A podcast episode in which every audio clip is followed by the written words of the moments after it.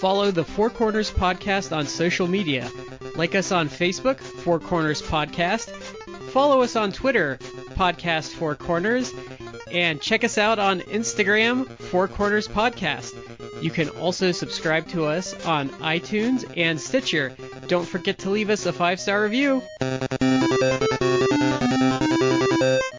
I want to take this time to apologize to the television audience for what they're about to see.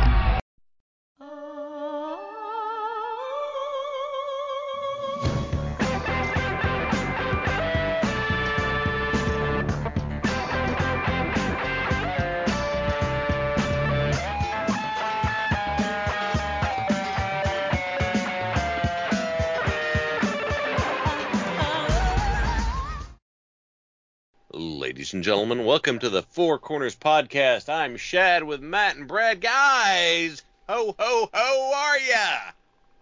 Good, good, Shad. This uh, this episode should be coming right before Christmas. Yup. Really, days days before Christmas. Just Mere, mere hours. days before Christmas. hmm Mere multiple 24-hour blocks before Christmas. It really um it does not feel like Christmas this year. Uh, doesn't. I've been like too busy to actually think much about Christmas, to be honest with you. I've just been working to try and very much enjoy uh, as much as I can on it, but and just not been able to to really settle in on the season. But anyway, we hope that you all are having a great Christmas or a great holiday season, whichever one it is you celebrate. We're gonna get our shout outs taken care of. First one's Hey. gonna go. Yes. No, hey, hey, Chad, can I actually Yes. get my shout out Yeah. first? Yeah. Okay, great, great. Uh, so I want to also, oh, as always, give a shout out to Orlando Colon, uh, our favorite wrestler on this show. Hey, hey, what is that? I hear jingle bells. What? You hear jingle bells. What? What's what's going on? L- let me look outside. Oh my God! It's Santa Orlando. I see him. He's dropping off a package for me. He's dropping off a gift. And what's in that gift, Shad? What's in that gift? It's It fantastic. It is Attire from Collar and Elbow, the wrestling brand. Use the Yes. promo code Four Corners Podcast. That's the number four, capital C Corners, capital P Podcast. Say ten percent off your order from S- Santa Orlando. And, it's his gift to us and to all of you. Absolutely. Whew, that's a that's a hot start. I guess we better Yeah. start tapering off. What are we doing tonight, Brad? Well, um, we're going to we're, we have a bit of a dual episode. We're gonna briefly touch on the final Ring of Honor show as we know it, and um, we're going to discuss top five managers, which I think that's going to be pretty standard issue Mhm. For most of them. Uh, we're not going to be talking about douchebag Hannibal assaulting that referee. Mm, We don't want to give him any more coverage. Nope, but he is a douchebag. Yep. and I really don't want to hear him crying about Abdullah um, giving him Hep C anymore. I don't want to hear anything out of him other than him crying as they drag him away after sentencing. That's the only time I want to hear anything out of him. Yeah. So anyway, um, I guess we'll hit Ring of Honor first. Final battle is this weekend, um, which ended with Jonathan Gresham capturing the ROH World Title because I guess Bandito could not get cleared for COVID. Yeah. hmm Which that's been a running issue with him because remember he was the guy that had the an- no was that Dragon Lee maybe? He had COVID or he had the antibodies, but um, he was not allowed to wrestle because of that. So they did Jonathan Gresham versus Jay Lethal, and um, Mhm. also notable is AEW let their stars send videos of their fond remembrances of Ring of Honor and working there, and wouldn't you know it, WWE sent zero. Yeah. Mhm. I don't Even even know that AEW would even say let them. It's just uh, AEW says as long as you're, you know, coming to our shows doing your job, then you can do other stuff. So, he, then again, Tony Khan did say that he was going to be sending some stuff over. So maybe it was a company initiative to send it. Yeah. And Okay. he, yeah, he lent Jay Lethal, who obviously has uh, more recent years. He's had a, a very long uh, history with Ring of Honor. He was their champion for, for a long time. hmm Um, so he he let him come back and wrestle in the main, but that's that doesn't seem like much of a, a gift, only because uh, up until like what a month or two ago, like Lethal was was with Ring of Honor, hmm but uh, we did see some other cool stuff, not just like the video segments that people sent in, but there was a there was a segment where there was effectively a pull apart brawl uh, by the Briscoes and FTR, Oh, cool. which which is obviously leading. Most people are thinking that it's leading. I think accurately, they're thinking it's going to lead to a uh, a match down the road. I think Right. um, that tweet about who AEW signed is pretty accurate because I'm pretty sure the Briscoes are signed, and I'm pretty sure Danhausen is signed. Mhm. Do you have a link to that tweet? I'd no, be real it's, curious. it's old. It's it's them. It's Danhausen, Jay Lethal, and like the Roosh, Bandito, and Dragon Lee. Mhm. Gotcha. Uh, though, I think also Brody King. Yeah, Brody King. That's that's actually like the group that I probably would sign. Like Rushin and Bandito have ties obviously to Andrade, and they're those two uh, and Dragon Lee. They're all like crazy talented, and definitely like AEW is trying to build uh, a contingent of lucha stars, uh, and having those three on their roster would be like a, a great idea. And Roosh has Um, Roosh is like a star. Yeah. Uh, and who else did we list? Uh, well, Danhausen has is like fantastic. He has a lot of entertainment value, even if he's not like an active wrestler. Uh, uh, Brody King has ties to Malachi Black.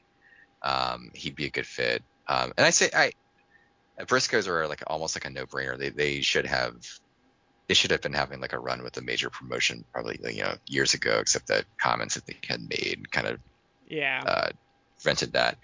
Uh, I think that Tony Khan should bring those people in. He's like foolish to not. Um, and I say that even though I, I've made comments before, and I, I stand by them that they are they have like too many people on their roster. Like they should they should really kind of phase out some people.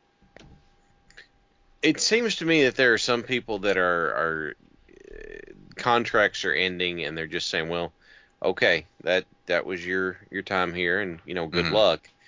And it's it's not like, oh, you know, we're cutting you at this point. It's just like, oh, you know, we're that's where we are. So Yeah, it's it's frustrating if you watch like all the programming though because like you can go like a solid month without seeing certain people. Like you could go a month without seeing like Red Velvet pop up on any of the shows. Mhm. that's true. Yeah. And that That's just true. You, got to at least be able to get everyone on your roster in a match once a month on TV. Mm-hmm. Yeah. Uh, they're guys that I think that they can either let the contract expire. Like I, I don't see any good rationale for having someone like Luther still on your roster. So I, someone I like, him. I like Luther and Hmm? Serpentico though because they're really just they do serve a purpose that few people do in being jobbers to the stars hmm and being high end jobbers. Like I think they're perfectly fine like that. Like they are they're guys I would keep just for that role. Because even like um I- even like Uh-huh. the um oh what's um Peter Peter Avalon's group.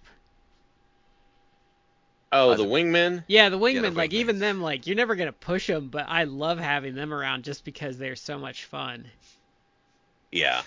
See, that's the thing. I would I would not keep Luther, but people like the Wingmen, I actually do think that they have a, a good utility as like named jobbers, uh, and I think that they can be really entertaining sometimes. I just having a gimmick that's fun goes a long way, and people enjoy it.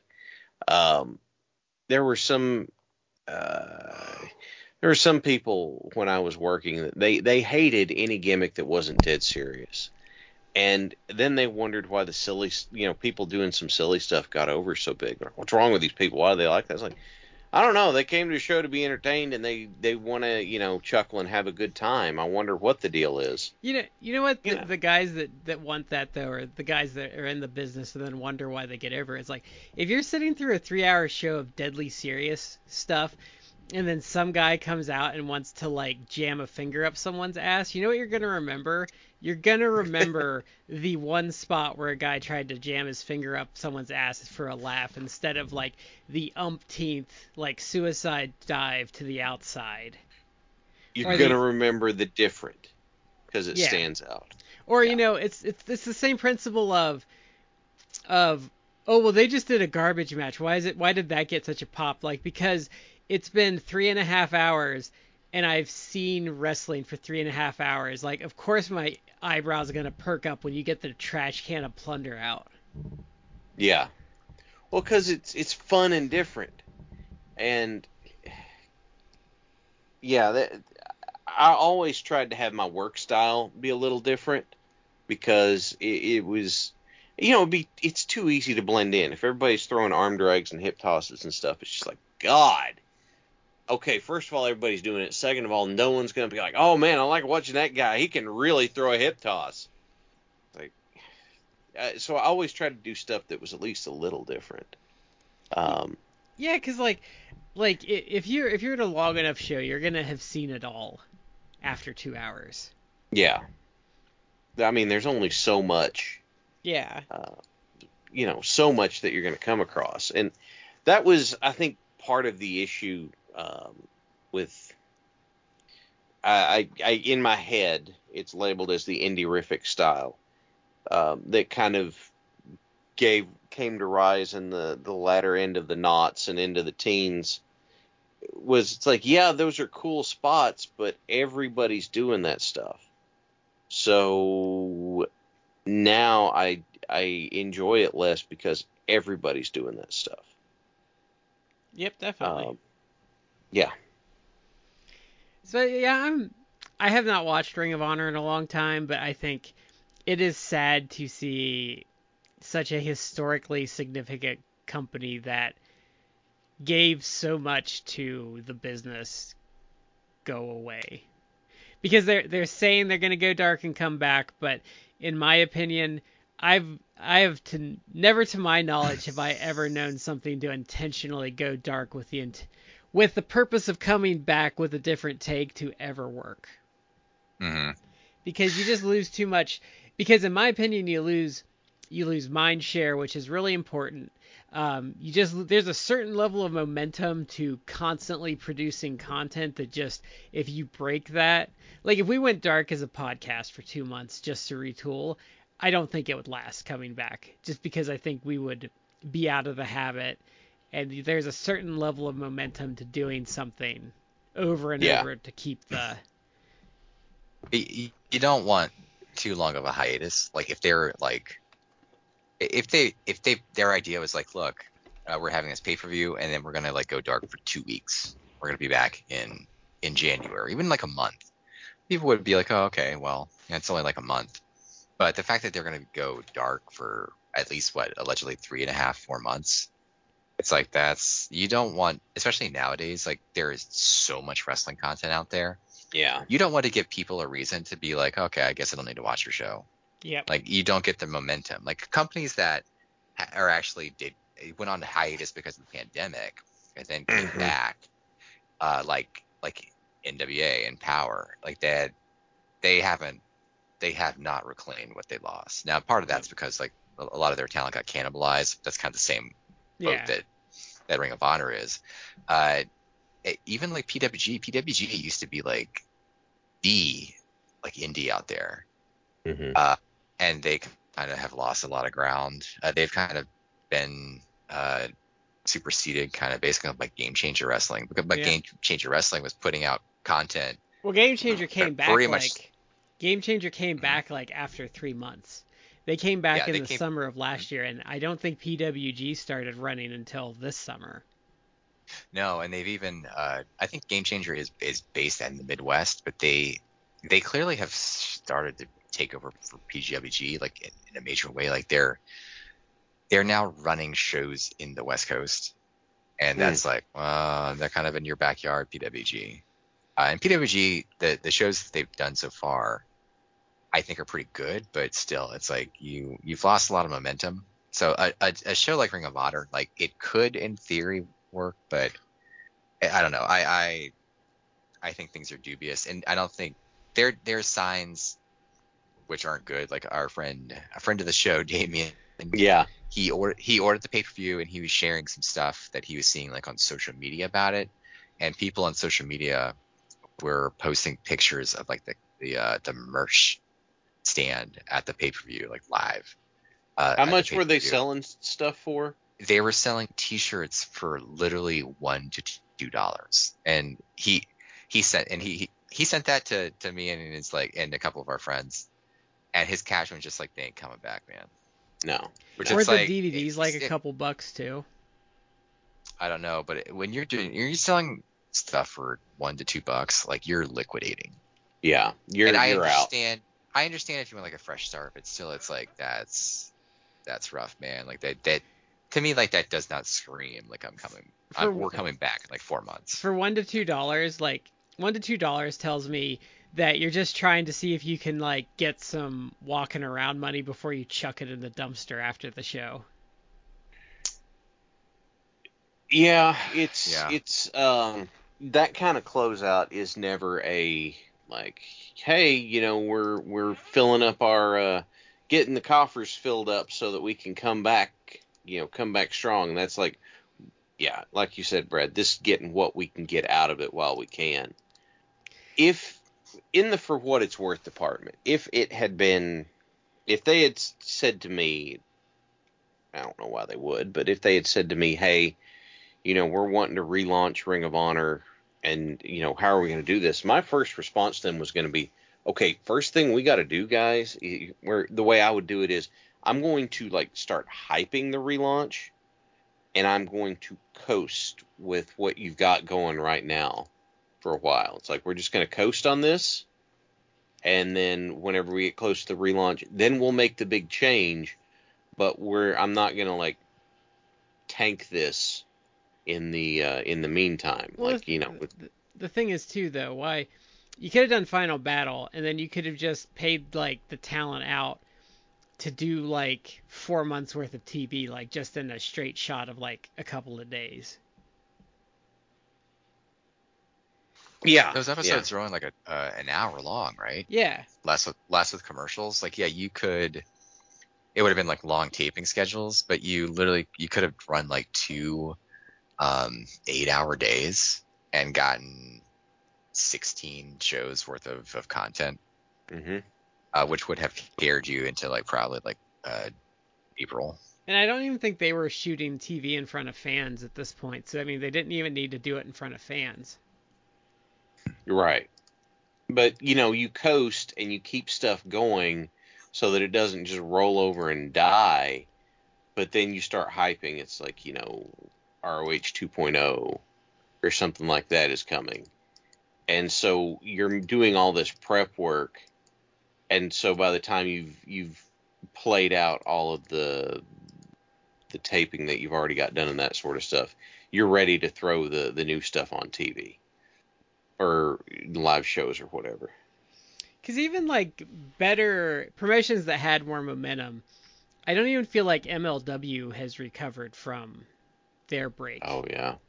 and I mean, No. Chikara never did. They they went another like seven years, and I don't think they ever recovered from their shutdown angle. Creatively, No. at least. They never did. That's a shame. That's a crying, crying I, shame. I s- I still don't understand why they did that. I, I I heard so many rumors at the time, and I don't know. I don't know if it's To true me, they- anymore. To me, they seemed plausible. Like I've heard people say, like, "Oh no, no, it was always planned." And it's like, was it though? I mean, they shut down, and if it was just a, a storyline or uh, some sort of gimmick they were running, like it's failed spectacularly. Because if you if it wasn't like, oh, we're gonna close down, people took it that way. Like they really believed, oh yes, their their Chikara's done. Yeah. So whenever they, when they came back, like months later, people were like, "Oh, you're back? Okay, well, whatever." Like it, all the momentum is gone, all of it. I kind of wonder if someone like Bix would know if you asked him just like as a question. I wonder if he knows or if he would be going off of the same innuendo as everyone else. Because Mm. Meltzer, it's too they're not a promotion Meltzer would pay attention to, so I doubt he would have the, the, a single clue or have the right connections for that. But that seems like something that Bix would have an idea of, I think, Hmm. Or something that he would have. He would know the people that would know, but I don't even know Mhm. how many people actually know either, because I mean, the most plausible one seems to be the divorce one, but I Mhm. don't know how true that is. Again. Right. So we'll see. Um, but yeah, it's sad. But um, it's actually funny. I was looking back when they first announced the closure, and just to see us talking about their downfall in like 2019, Yeah. 2018. My apologies, in 2019. Oh, okay. but- and then we just stopped talking about them because they kind of became irrelevant. Yeah. Yeah, that's it, it just kind of faded into the background. Yeah. And that that's a shame. Like you said for a company that had such a big impact on the uh on the landscape. I mean, I guess to be fair, you could say something similar about WCW too. But um Ring of Honor just didn't have the same kind of they had a, a huge um huge impact, but they didn't have the same kind of reach, I guess. Yeah. That's what I'm looking for. So, but you know, so many of the people that we see on TV today that are that are stars came out of that. So, Yep. So then, um, we we kind of so just to give a heads up, our our recording schedule is kind of kind of slapped in weird with Tim's thing. So we're probably gonna run a best of for the final show of the year, just because we can't make the recording schedule work around everything Yeah. this time. Um, that's true. we've had with the live streaming for Tim, it's not a big deal. But then I had my surgery. We've just had to double record a couple times, and we just could not pull a rabbit out of our hat for that one. So that's Yeah. gonna be a best of. I have not decided what that is yet. I think I'm just gonna do like, I want to put the the Liger versus Muta match in there somewhere. So maybe it'll just be like Oh, yeah. matches we really loved. Sure. Ma- matches we gushed about. Yes. I could see that. But uh, what was our other topic for tonight going to be? So we we kind of we're talking about top five managers, which I think we we really when you talk about managers, um, I think for people of our age, the top couple spots are pretty pretty standard issue. I think everyone has the same ones. Um, there are a lot We of might good choices. Bicker about who's in in which spot, but Yeah. There's anyway, some go ahead. there's Sorry. some older one managers I think are really great, but you know they weren't like of our era, and I haven't seen like as much of them, and especially like you know the the Grand Wizard and Freddie Blassie and Lou Albano. WWE just treated managers different for a long time. Yeah. Yeah. It, it's it, there's unless you were a standout, a lot of managers just did not get an opportunity to really show what they could do. Well, the way that the WWF worked in the senior days is it was a face territory, and actually Memphis kind of worked this way with Jimmy Hart. Is the heels kind of came and went pretty quickly. Like the the constant mainstays were the is they're called the three wise men, which are Freddie Blassie, Lou Albano, and the Grand Wizard. So they were the they were really the antagonist, and then their cast of characters was an ever revolving door of guys coming in. Right. They would they would go and um, you know recruit the new secret weapon. Yeah. So that that worked a little differently. Um, but like I said, there's footage of those guys, but you don't really get a great feel of like their week in and week out impact unless you've had access to the TV. Right. Right. So um, I think um, I think for my top spot, we'll just go top down. But I think my top spot, I think really for me, it's a it's a conversation between Jim Cornette and um, Bobby Heenan, and I think Jim Cornette just edges him out a little bit for me. Mm-hmm. Mhm. What what makes Corny uh, edge for you? Because I think he's a better promo than Heenan is overall. Okay. Like Heenan Heenan has a certain style that's really good, but like but like Jim Cornette can just like riff and he's funny. And you know he does like the ring announcing stuff. And he's just far more like obnoxious and like he feels much more if like Jim Cornette's managing someone, he feels like he is an integral part of the act, whereas Bobby Heenan is important, but he feels like he is um, kind of to the side. And you can argue that that's what a manager should do. or Heenan overshadows who he manages. Yeah. Um, I'm in this spot where I mean, obviously it's between these two, and really we're splitting hairs on on picking who's going to be in which spot. But I'm going to agree with you. I want to throw another reason in there. When Heenan was a heel, the problem was it seemed to me that Heenan was too funny for me to hate as much. Like Cornette could be funny, but God, you just you still hated his weaselly ass little guts, you know? yeah. It's like you pissant little punk, as opposed to Heenan's talking, and Heenan is coming across honestly as as too funny and likable sometimes, even as being a heel manager, for me to hate him as much. Um, also the the the sheer obnoxiousness of you know this this mama's boy guy who just whacks someone with a tennis racket over the course of the match. Like, well, why do you have a tennis racket with you? He's like, well, because I carry a tennis racket with me. What are you going to do about it? It's like, ooh, you know, like it's it, it. He is just so much more obnoxious. Um, and it's not a. That's not a dig on on Heenan. Like I said, we're we're splitting hairs to put one in the other, and this is also just a taste thing. But for me, Corny's just better at being obnoxious. I also feel like WWE did not use their managers the same way Southern Territories did because if you wanted if you wanted the faces to get one over on the Midnight Express without the Midnight Express looking bad, you just had them corner Cornette and like tear his pants off and like you know smack him Oh, yeah. around a little bit. Kind of like when they did um because he's on the list, but like when Joe choked out Paul Heyman before his match with Lesnar.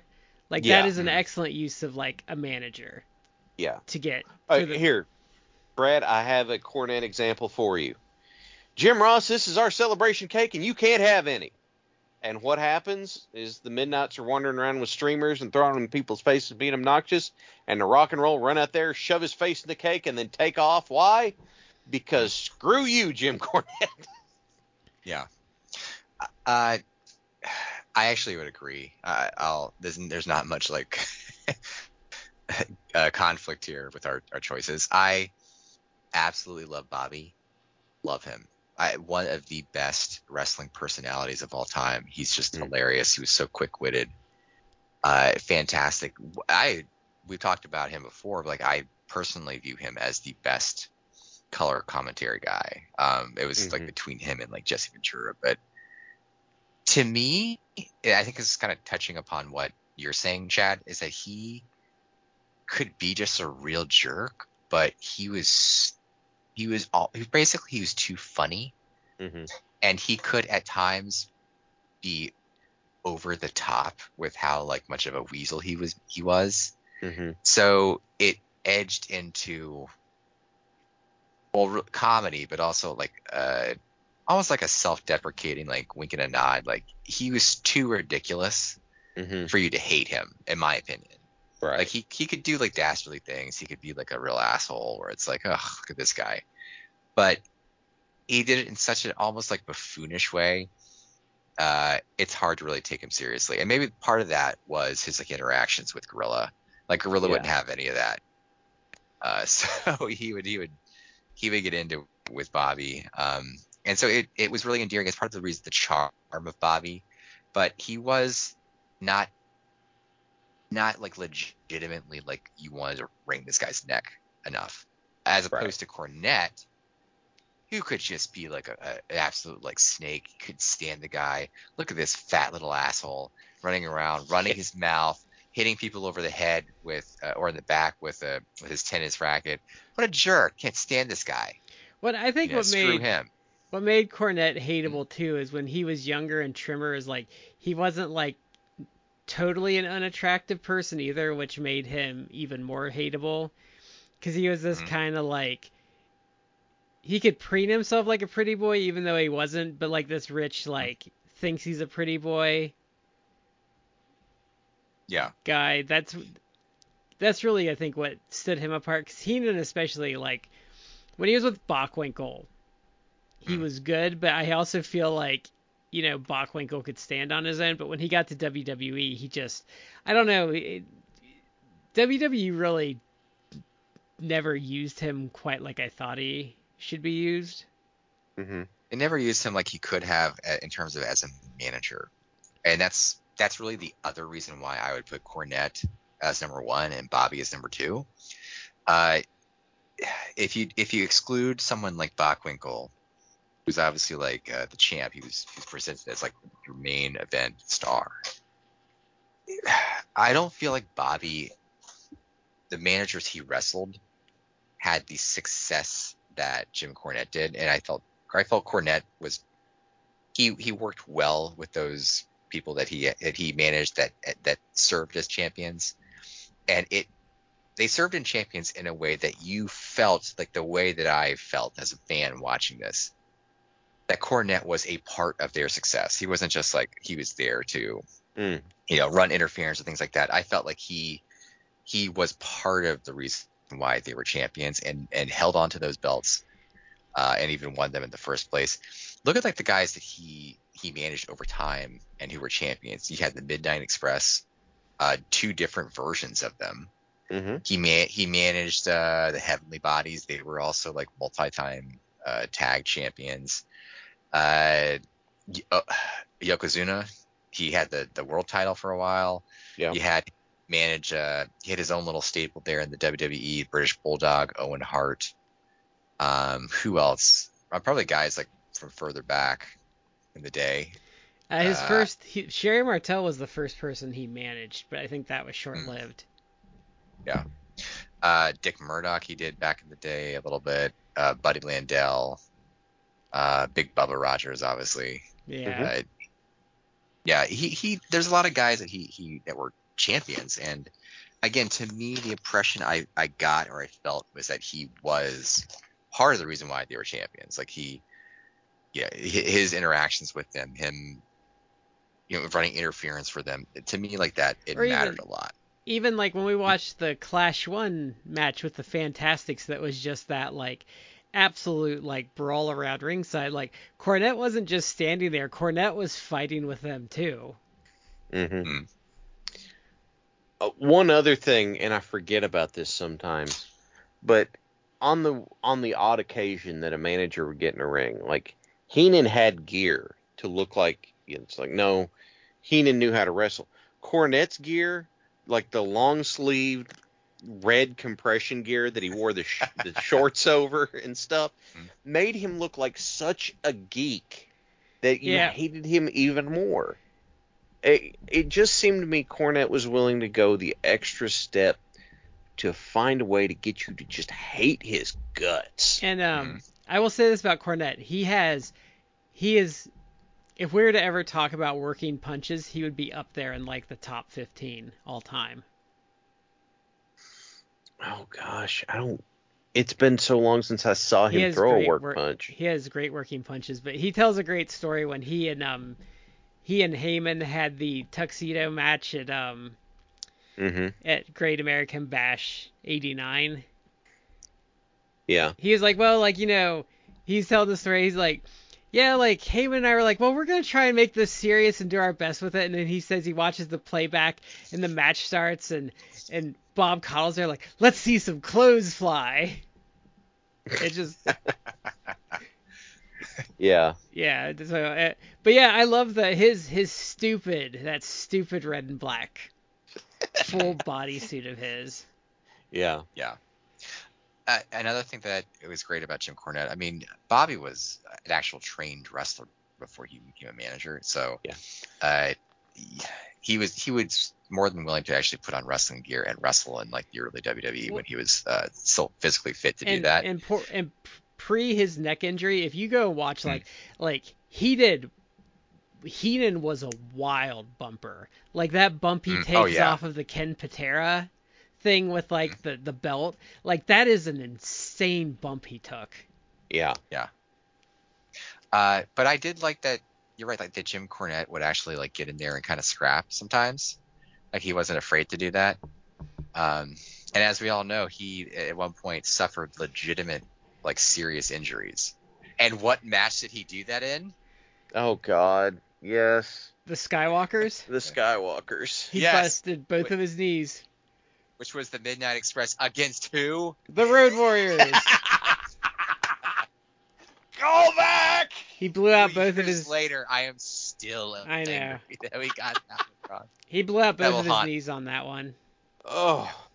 He also he he tells a great story about when Paul Heyman brought um Condrey and Rosen. He was supposed to blade for that, and the Mhm. blood didn't come right away, so he he bladed a couple times, and he's just a bloody mess. And he goes back, and Dusty's like, "I told you to get a little color."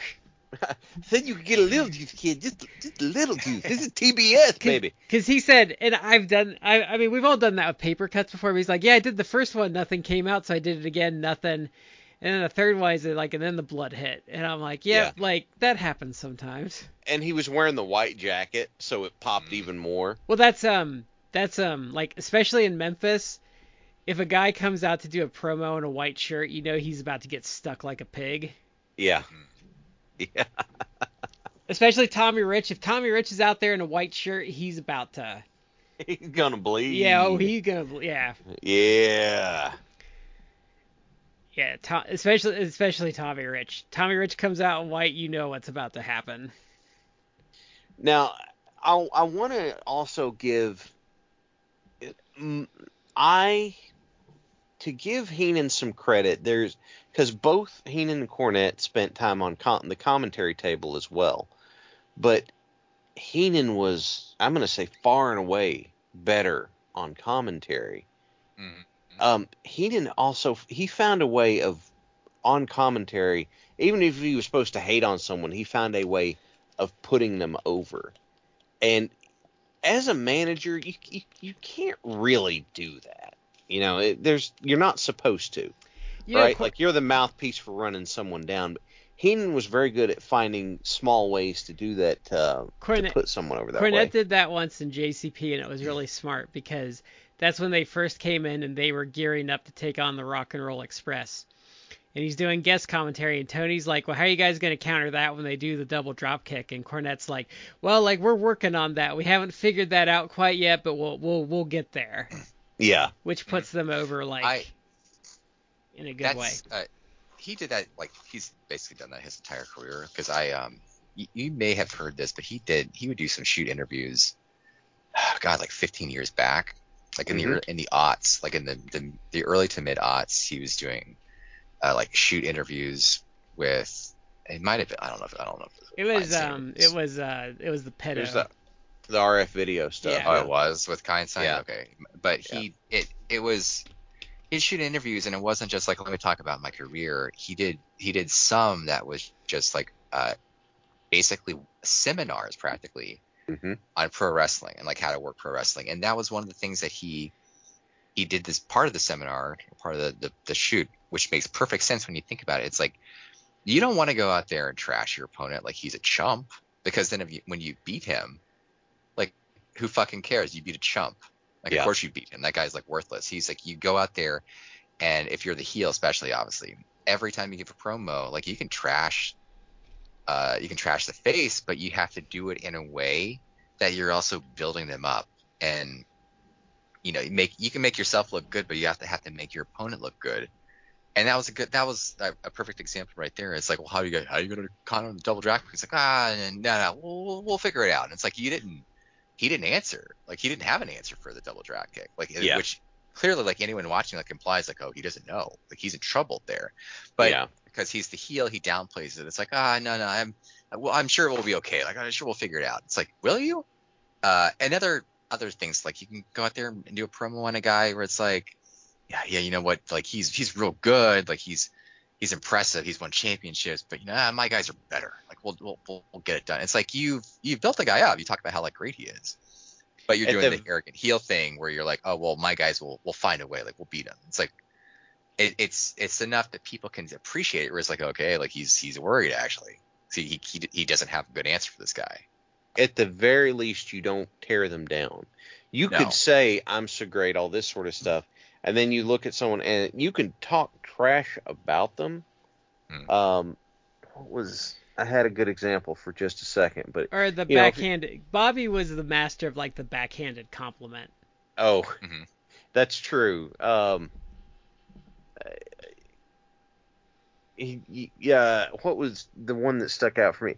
Bobby said, you know, he's the kind of guy that um, he has the kind of face that he. What was it? It I, I'm gonna screw it up. It wasn't the kind of face that only a mother could love, but you know, there are a lot of mothers or something like that. I don't can't remember the line now. Anyway, sorry. I I tried to make it happen and I couldn't get it to come together. I always thought Gorilla was good at that because I think too many play-by-play guys bury the heels, Mm-hmm. Yeah. and people get really uh, mad about things Gorilla points out. But sometimes I think it does put a guy over like when they don't do something, it's like, oh come on, he should know better than to like to do that. hmm It's it's part of um, what I like on the the AEW commentary is like Excalibur is straight up play by play. He expresses no sentiment about who he's pulling for. Schiavone i Schiavone is like credit where it's due, but the guy's still a prick. So Yeah. you know, it, they've got God, they've got some real professionals that keep you know they don't um Except when it's dark and um, Excalibur and Taz are full on Waldorf and Statler. Because all they do is crack each other up the whole time. that's true or or whenever you had negative one on there and you can't help but just enjoy how into it he is you know what sort of Mhm. shocks me though is I hated Taz and TNA and WWE as a commentator, and he is so much better in AEW. Like he is legitimately hilarious. Oh, he's he's actually very very good. Yeah. Cause like there was something with I don't remember the exact quote, but there was something like with um Luchasaurus, and he's like, well, you know, he is a million years old. yeah he doesn't have to be dead serious all the time and he doesn't have someone yammering in his ear the whole time so he's able to kind of relax into it and enjoy it a little more i think there was another one he did where they talked about someone having a mask. He's like, well, yeah, he likes to wear a mask. You know, masked men like to do that. but yeah, Um, he he. I, I'm really glad he he has more of a sense of humor in AEW. So uh, going into the the rest of your the top five slots, um,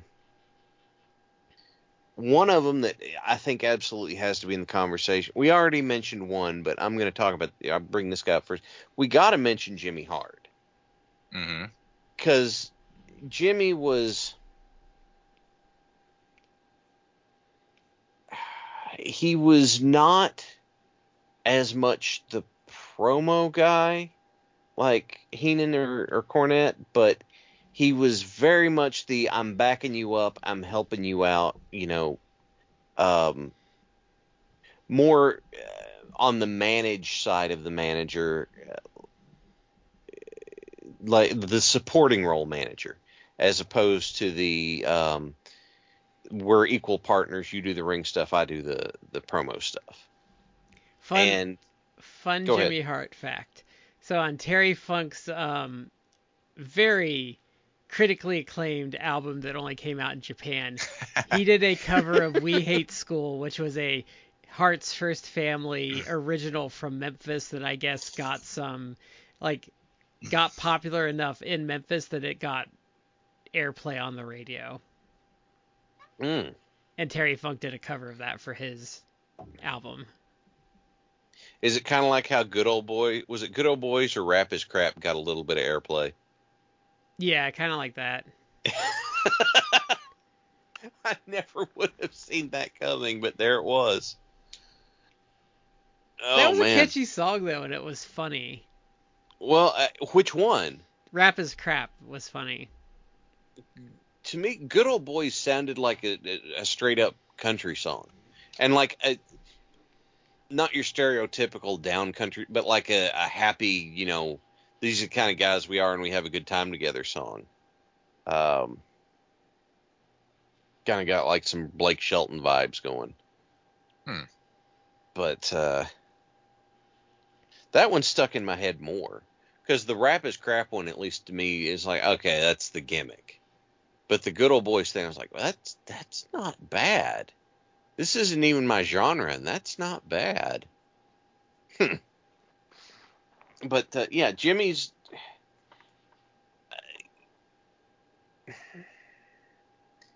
It's hard for me to expound on more than what I've already said, so I'm gonna I'm gonna stop. Yeah, you should look up the Jimmy Hart "We Hate School" video from Memphis because um, it has like, it has like Sweet Brown Sugar and like the Iranian Assassin like fake playing instruments and stuff. It's hilarious. okay. All right. Um, and then the other one that that we had mentioned already earlier was uh, Paul Heyman, um, because he he's done it across decades, right? Like multiple multiple decades of being a successful uh, manager. Hmm. Um.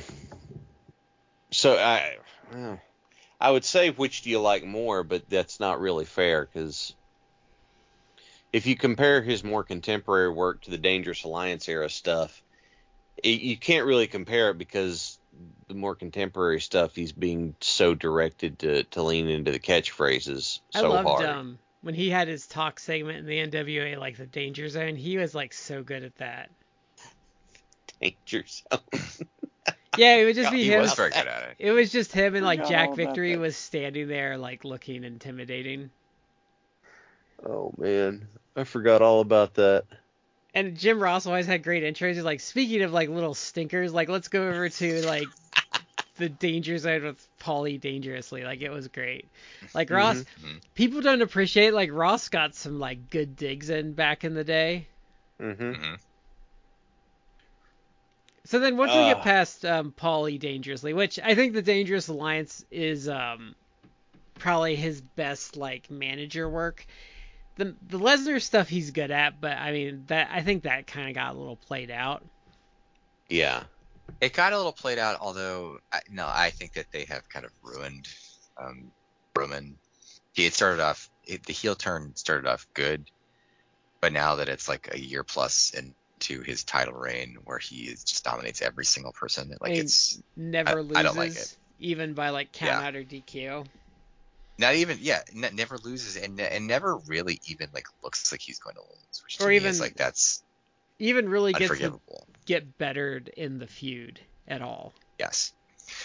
Uh, I don't like that, but I did like how he switched over to Roman, and that was like the big heel turn reveal that Roman. You see Roman backstage, he's talking, and then like you, they, the camera pans out, and you see Paul Heyman. Sitting there next to him. Like that was a great reveal, and I think he, Paul Heyman, is so good at his role. Like he makes it work as best he can.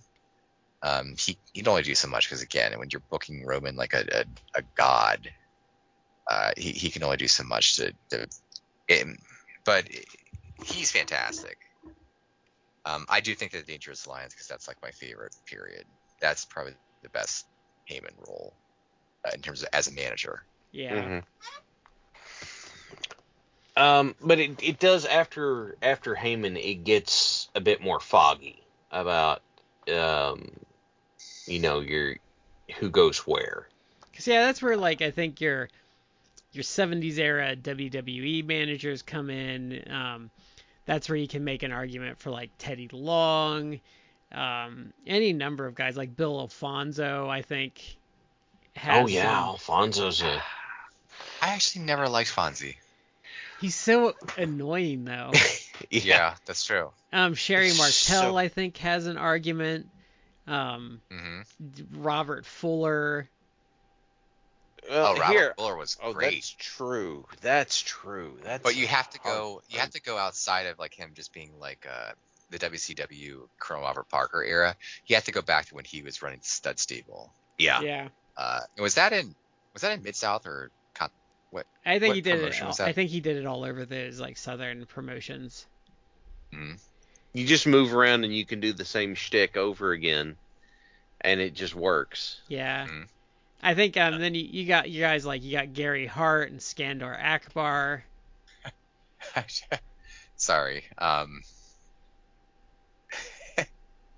I'm just thinking of Robert Fuller and uh, the baby arm clutching an apple. Oh, God. We were, I was Yeah. wa- I was watching something and and my wife's like he needs to like he, I can't deal with like he needs to deal with that bulge. I'm like what do you want the man to do? Cut it off? Yeah. Uh, yeah, for those who don't know, Robert Fuller, uh, There's a reason he's the happiest does man in wrestling. yeah, he uh, uh, very well endowed. Yes. I- I don't he's talk a about- Tennessee stud for a reason. Yeah. Yes. Yes. Um, I do have a- another long-term manager candidate that I would uh, think was a, a pretty strong contender for the fifth spot. Um, and that's Don Callis. Because not only Callis has done, you know, good stuff as a heel manager more recently. Um, he had older. Uh, I mean, the Truth Commission wasn't great, but it, it, it pretty much lived and died off of his him promoing for him and stuff like that. And then his his ECW work too. Oh yeah, I, I forgot like- he was um Cyrus the Virus and Yep. Well, his work with even just this, this year with uh, with Kenny Omega has been good. Mm-hmm. Mhm. My wife hates his guts so much. She look, Effective. yeah, it, it. She would look at just n- not even hearing him talk, but she would see him on screen and look at him in like his his either powder blue or his pink suit and you know his Mm. shaved head and his weird sunglasses. And she go look it's junior pitbull. He out he's out there thinking people think he's cool. And i'm just thinking about he's so good at this. And he was so obnoxious because he would act like he's trying to compliment you. And you're just like i want to punch you in the throat you little shit.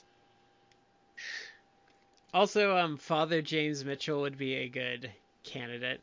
Yeah james mitchell's a really good candidate He was like um he got in cuz he was like uh um he was like a karaoke guy that would like insult people. i didn't know that was a thing But there's a there's a Smoky Mountain there's a Smoky Mountain um Smoky Mountain promo where he calls the dirty white girl that that parking lot fillatrix and I laugh every time I hear it. wow wow Uh, I actually I liked him a lot in EC- ECW. Um, I liked his tag. I like the tag team with Tajiri and Mikey Whipwreck. That was I felt like a really underrated tag team that people kind of forget about. Yeah, that Yeah, was a good tag team. True. Mhm. Um. Well, you were talking about James Mitchell. My, I, the first memory I have of him is being James Vandenberg with Wrath and Mortis, and he, he promoted for them. They just didn't get a lot of airtime to work with, so I don't know. That's not maybe not being fair. Here's one that I have not heard you throw yet, Brad. That I would put as like the the Jimmy Hart style, even though he's not been as prominent. Uh, he wasn't as prominent and, you know, didn't work as high up the card, but uh, Sonny Onoo. You know, um, he did some good things like he kicking people on the outside. I feel is is good, Mm-hmm. and um, I feel like the um, doing the selfie with his clients when they were coming out to the ring would actually go over a lot better than it would have in the 90s. Oddly ahead of its time. Wasn't yeah, it? actually, that really is. Um, but like, he was actually an okay promo. I'm kind of underselling him there.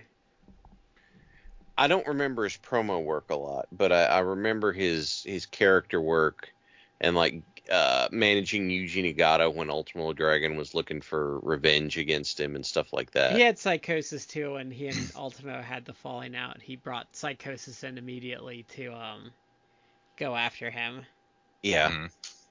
Um, he he had kind of built a little crew, and I can't remember who all was part of it. It was like Psicosis, Laparca, and Yuji Nagata were okay. the ones I remember. I can't help but think there was somebody else, but I don't know who it was. Yeah, there might have been someone else. It, I don't think I don't think Kaz Hayashi was. That was way later. He might have managed him though. Yeah.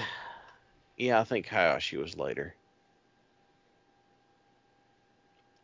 But yeah, I get so fuzzy on Kaz Hayashi's place for some reason. Like I remember him, but I'm super fuzzy on where he fits in the Because he was kind of like a low end jobber to the stars for a long time before they started like to actually push him.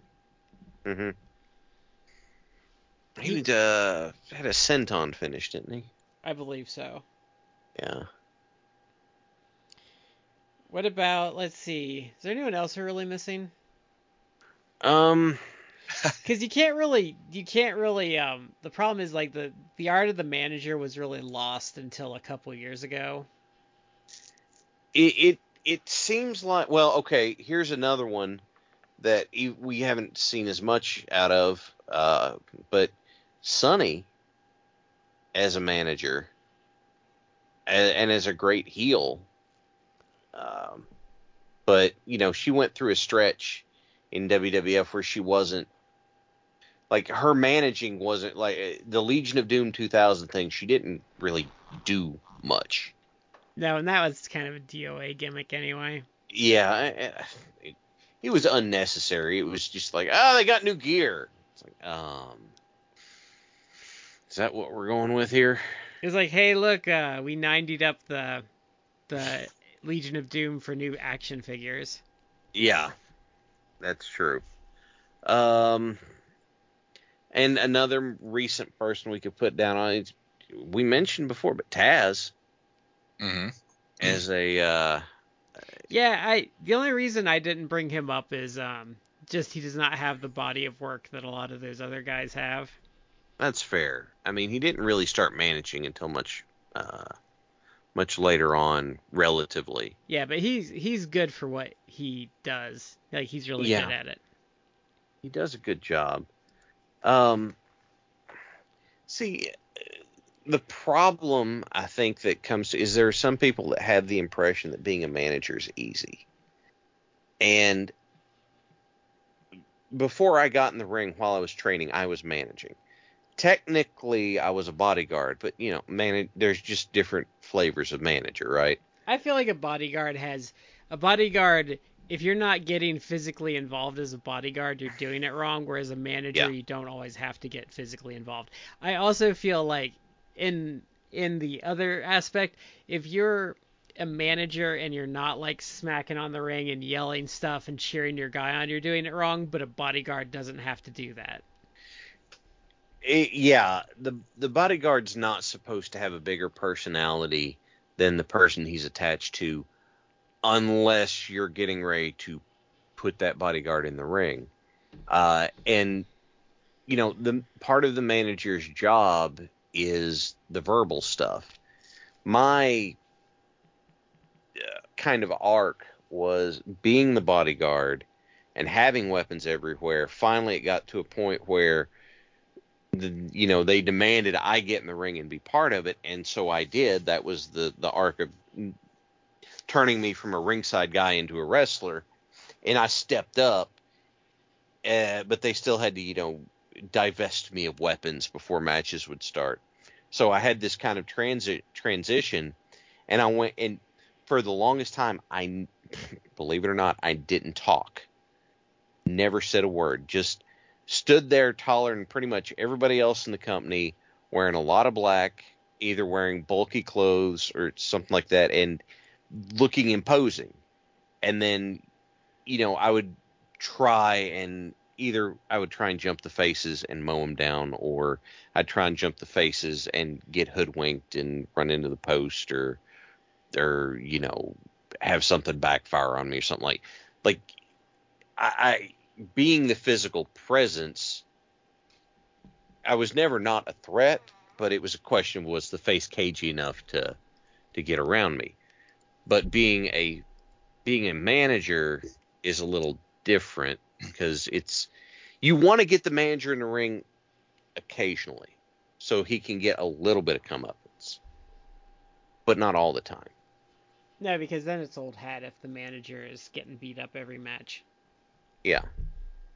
I mean, we go back to the the Cornette and the red and black ring gear thing. Like that came up so rarely, and then it does come up. And you're like, oh, he he is getting in the ring, right? Yeah. Yeah. Yeah. We uh we're forgetting the best manager of all time. Oh, who's that? That would be Paul Jones. Paul Oh. Jones Army Yes. and their 250 year feud with uh, Jimmy Valiant. it's still going on, I believe. It's still going on. That's not where I thought you were going, Matt. Yeah, I was wondering Oh, where you're going. I didn't know if you're going serious or you're going like um funny on us. Well, it was the you- it was the funny one, but I thought you were going to go super serious and talk about another bodyguard and bring up Hook. Hook Is Hook Hook a is, bodyguard or just a hanger on? just like a second. I would argue. I would Yeah. argue he was a second. That's fair. But, But you got to find Hook a is good way to Hook is a vocalize the all Great. caps thing. Yes, you're right. Absolutely a star in the making. He got a lot of buzz for just getting like his first match. That's how you get buzz. I don't know why WWE doesn't do that more. to hear um I don't think it was Alvarez. I think it was Oreo the Orca talk about it on the Observer radio show. But oh, was he? Did he about have to that. wear the whale suit when he talked about this? I yes. think so. Wait, well, I, I actually saw a video where he was talking about the Hook thing without the suit. Okay. Oh, okay. okay. That, no, you're right. So no, he, he he wore the Orca suit to interview Danhausen. mhm. You know, you know, he should have done the ultimate like irony and been like, you know what? I like doing the podcast in the suit. It's staying. um, he didn't like it because he couldn't mic it very well. Oh, because you know if, if you've not seen it, it's a heck of a suit to wear. But uh, he couldn't he couldn't mic it very easily. But um, yeah, he talked about it's like if if you were to compare Hook's debut, where he had all these pieces figured out, with a debut on Raw, they he would not have half the characterization that he did in this what five six minute squash match. yep. It just go out there, do your thing. You're going over, get yourself over. And of course, you know, given that you know who his dad is and how how he's been like raised on this, um, of course, But even um, but but like to compare though, even like Fuego has more character development and personality than like your average WWE mid carder has now. shame. Yeah, the the hook the hook debut, unfortunately for uh, this person, was not great for the, the discourse on uh, Dominic Mysterio. He was people were just like laugh, like just bashing him. Well, it's because unprovoked. idiots were trying like you posted that bad take where someone's like he's not as good as Dominic Mysterio and people were like no Dominic sucks. I, I personally don't think Dominic like sucks. Like he's He's not not good. salvageable, but he he's not in the right environment. And I understand like why he's there because like Rey Mysterio wanted his son to have a job, and you have, in theory, you have no better chance than uh, WWE where they have literally billions of dollars. They have at least a billion dollars to do whatever, but it, he's just not progressing there. It's And- bad. My- It- it- my my my standing is I don't think he's the worst wrestler ever, but for the people Mm-hmm. he's surrounded by and the people he's worked with, you would think just by osmosis that he would be better than he is. Like I, I know we we dog on like Seth Rollins and stuff, but he's worked matches with Seth Rollins. You'd think like for his style of like wrestling, he would learn, and he just doesn't like he just Well- doesn't seem to like improve. I think Mhm. Dominic is he's fine, but I think what's handcuffing him and his improvement is that he is in it. He was his in, his first thing was to be in an environment working on a semi main event level in a style that is very focused on uh, a handful of signature spots, hitting those big signature. Like it is not focused on. If you are not already a good wrestler, you're not going to thrive in it. And then just having keeping someone, you know, slugging away at that very thing means they're not going to improve because, you know, okay, Rollins came up through like came up through Ring of Honor and all and FCW and that sort of stuff before and before he got to where he is. Moxley, same kind of thing. Like I'll, there are vanishingly few people on the main roster that are homegrown WWE from from first time they step in the ring till now they're on the big shows. And if they they are, they're terrible.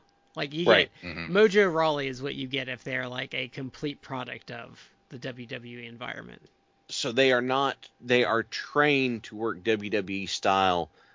It's like if you were weightlifting but you're only only using machines and that works the major muscle groups, you're not improving the connective tissue that goes with those muscle groups. So s- stuff's going to tear because you don't have the little pieces that fill in and hold it together. And Dominic's not working in a style that has him do that. Yeah. Does that make sense? Yeah. Like I, I think Dominic's fine.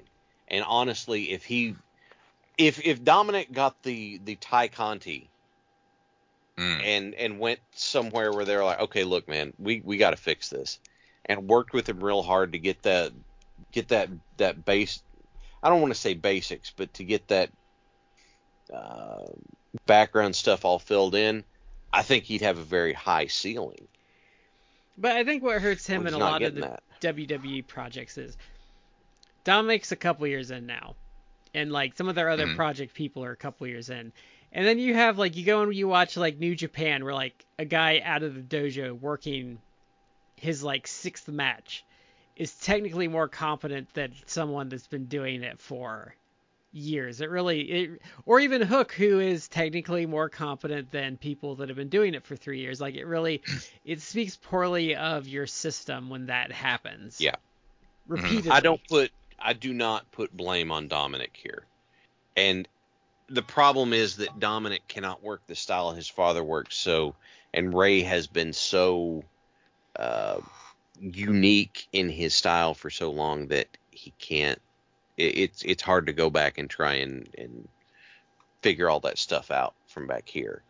So he he's not getting the support he needs to really flourish. I don't think if he wasn't a Mysterio though, I also think he would just be some SoCal nobody that never necessarily gets anywhere either cuz he just he does not and this is I'm not trying to hate on the guy. I just think he's missing some key ingredients that you need to like be at the level he's at hmm and um yeah like because like if you look at him like say versus Bron Breakker, like Bron Breakker is obviously like just a genetic freak and an athlete, so he's already got like a better a better shot, but he also has like presence and charisma and Dominic really does not have those.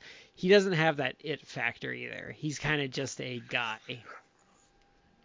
Uh, Bron Breakker is is probably like the, the good metric to use because he not just comes off as a star, he just comes off like just an absolute like monster and he seems like a big deal. Yeah. Uh, and and and and he's still green, but overall like a, a much better worker than I would say Dominic is. You understand where his where where Bron's rough patches are. You can say, okay, that's just gonna that's gonna get fixed with repetition and time. Whereas Dominic, Mhm. you're kind of just like, eh, like I think he could get better, but I don't see like he's never gonna be like a big name. Yeah. I th- I think it's I don't think that we can accurately gauge Dominic's potential because you know he's it's kind of being in this intimidating spot. It's like, oh, you just got started. Hey, you're gonna be like main eventing nationally televised shows against former champions um, before you've got all that stuff figured out. It's like you know, uh, if if he had had a more, I guess, traditional start, then he may have he may have flourished, but I, I don't feel like we can really judge his potential very well based on his circumstances. I don't know, Shad. He's no hook. He's no hook. It, it's hard to, to to really enunciate the capitalization. Um, but it, it, that's he's not hook, but I mean Dominic also doesn't really have a gimmick aside from you know being Rey's son, whereas Hook has this. He's got his gimmick figured. So Well, That he allegedly is the one who came up with a lot of stuff. He- His the way he's presented himself, like his mannerisms at his debut match, uh, his music, that's apparently all him. and that's great. Mm-hmm. He has he has learned. Yeah, I know he's learned from his dad, but it would not shock me if he has also learned from a lot of his dad's friends these little things to pick up on and and and and being able to build his own gimmick as opposed to this is what you're going to do now go do it and get over. Well, I think the I think the I think the difference between him and Dominic too is is Hook seems to really have a creative voice that he's expressing, and I know you don't Mhm. get that as much in WWE, but Dominic just feels like he's doing what he's told, and there's no like passion or his own voice or touches in there, whereas Hook Mhm. feels like he's expressing himself.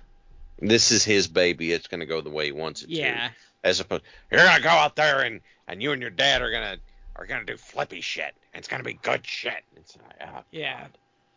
It's ex- it sound even that joke sounds exhausting it is exhausting, especially after the last like six months with WWE. I think.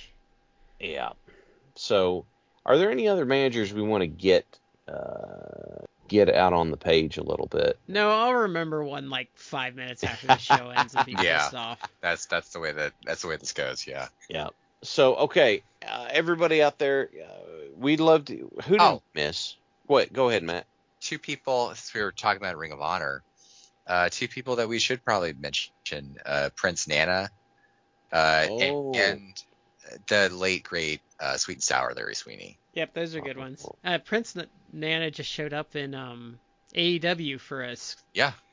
He was ma- Mhm. managing Mike Vernon. I don't remember who the other guy was. Who was the other guy? Eh, I'll remember it later. I, I do. I love uh, AEW. The, another thing I love about AEW's like tendency to lean on factions is the uh, you have an opportunity for managers to really uh, get involved and, and kind of do some do some standout stuff. Uh, so I, I there's just so much about faction play that I like. Yeah. Um, just so many potential things you can do with it, and it gives managers opportunities as much as it does wrestlers. Okay, I think I think we're going to end up calling it here, folks. I know we missed somebody. Tell us on our social media who did we miss? Who did we commit the grievous sin of of forgetting in time to put in this episode? Um, we would love to hear from you on all our social media. Thank you for joining us for this episode. Uh, Merry Christmas, Happy Holiday, Happy New Year, all that good stuff. And folks, we'll catch you next time.